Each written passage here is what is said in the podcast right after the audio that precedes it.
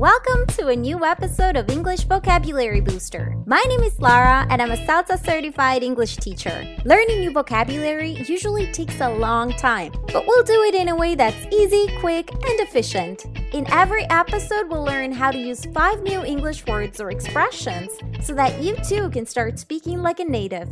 So let's get learning. What is up, you guys? So, I think you know if you've listened to the previous episodes, you probably know that I'm in Italy right now and I am incredibly cold.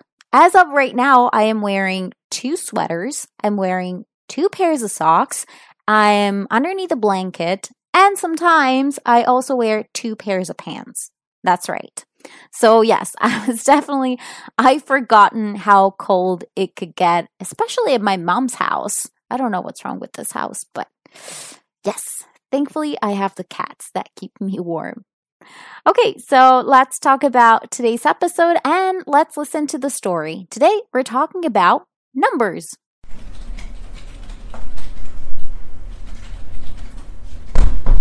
Hello, everyone. Thank you for coming. Please take a seat. So, like I said in my last email, this is a special meeting. Never in a million years did I think I would have to tell you this. But as your boss, I want to be completely honest with you. The company is in trouble. You know how much I care about this company. This was my father's company, and before that, it was my grandfather's company.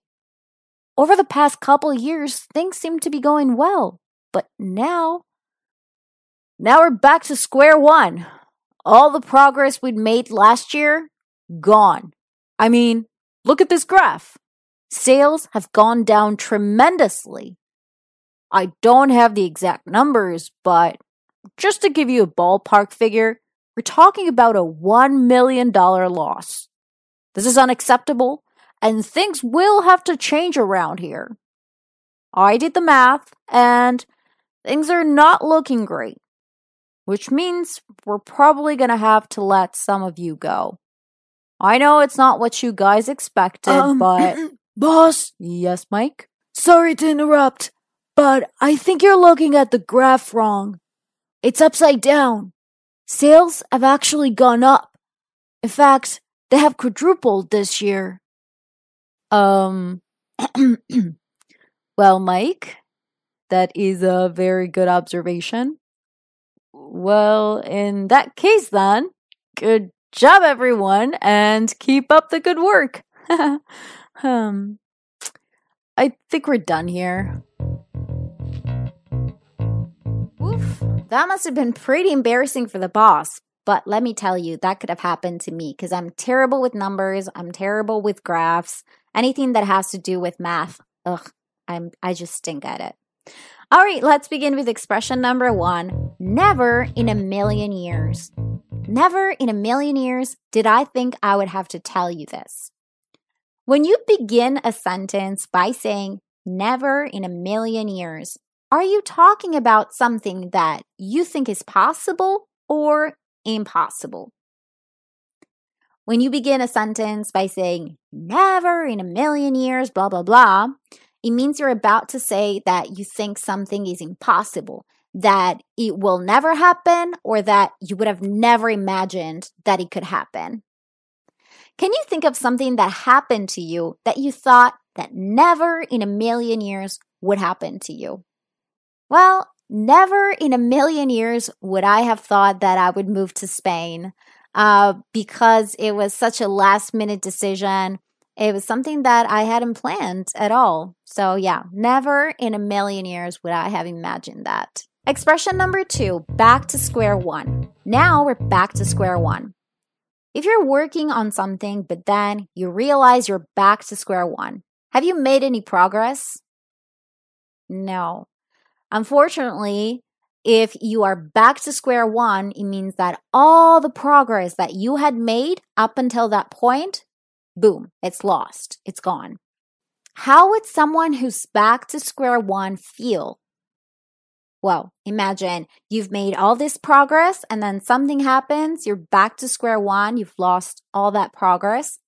You probably don't feel too great, right? You probably feel sad and demotivated. You feel like, you know, a, a little hopeless even. When was the last time you thought, I'm back at square one? Well, it's not that big a deal, but um, I think it was when I went back to Spain after spending six months in Asia. And I moved into a different house, into a new house.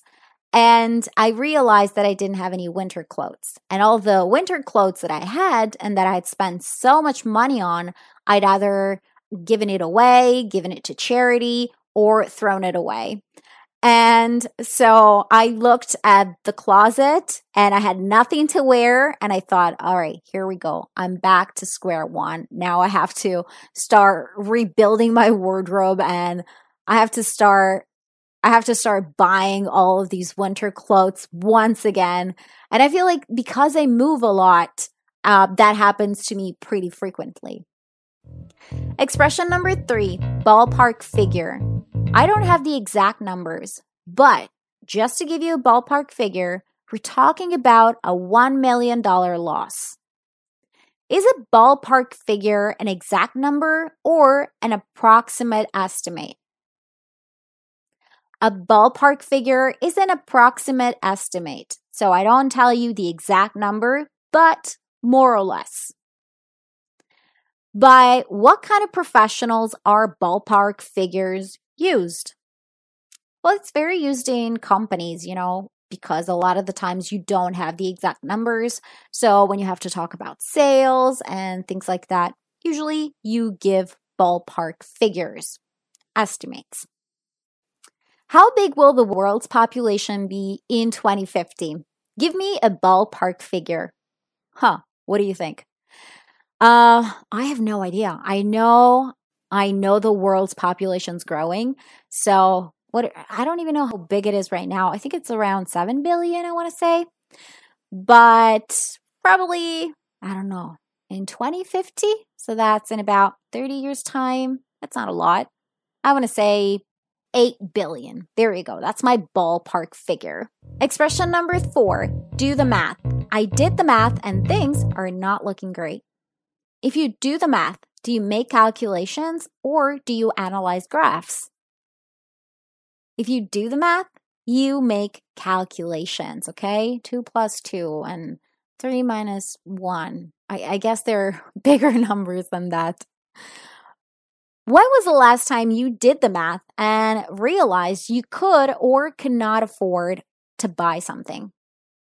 The last time I did the math was to make sure that I could afford to pay a professional to help me out with a new website because I got to a point where I knew um, there were a few final things that I needed to get fixed, and I couldn't do it by myself because I didn't have the knowledge to do it. And so I had to do the math and I actually I have my calculator because I everything all the calculations that I make I make them using a calculator and I did the math and I realized that yes, I could afford it. Expression number five quadruple. Sales have actually gone up. In fact, they have quadrupled this year. If a number quadruples, does it become four times bigger or four times smaller? If a number quadruples, it means that it becomes four times bigger. Let's do a quick math problem. Uh oh, if you're like me, you're not gonna like this one. Just kidding, it's simple. Let's say that your company made $2,000 last month. This month, that number has quadrupled. How much did your company make? Huh, feels like you're back in school, right? well, if you make $2,000 last month, then you quadruple that number, you get $8,000.